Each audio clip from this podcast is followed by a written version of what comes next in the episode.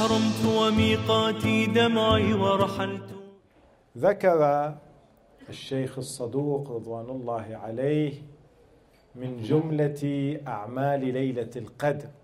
ذكر عدة أمور وانتهى إلى هذه النقطة. قال أنه سمع مشايخه وطبعا طبقة مشايخ الصدوق قسم كبير منهم كانوا في الغيبة الصغرى. بل بعضهم ممن أدرك الأئمة عليهم السلام قال أنه سمع منهم أن أعظم أعمال وأفضل أعمال ليلة القدر هو مذاكرة العلم.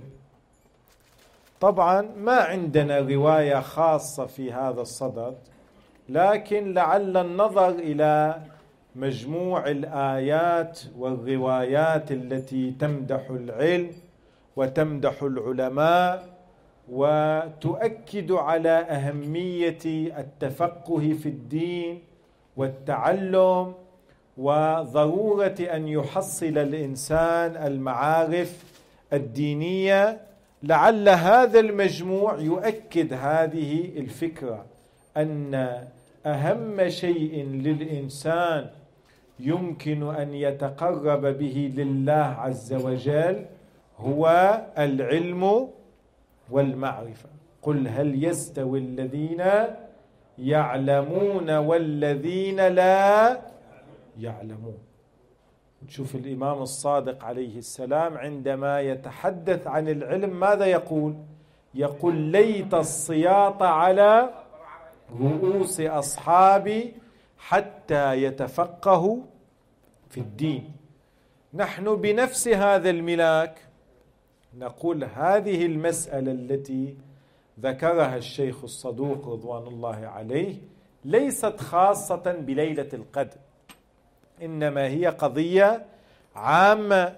فلذلك لو طرحنا هذا السؤال في هذه الأيام ما هو أفضل عمل يتقرب به إلى الله في هذه الأيام خصوصا الجميع فرغ من عمرة التمتع وبانتظار يوم عرفة.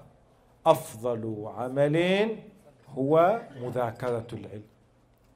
أفضل عمل هو تحصيل المعارف الدينية. لذلك فرصة للشباب الآن لا يوجد لا دراسة ولا عمل ولا أسرة. يعني لا يوجد أي ارتباط.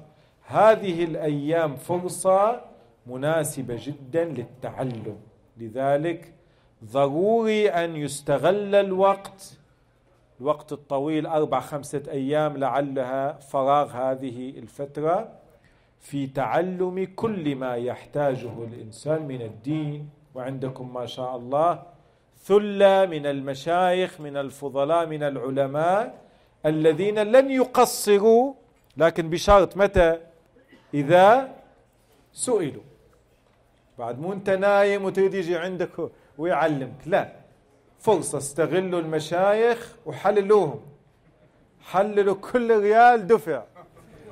عندكم خمسة أيام تقريبا باقي يومين فرصة للتعلم.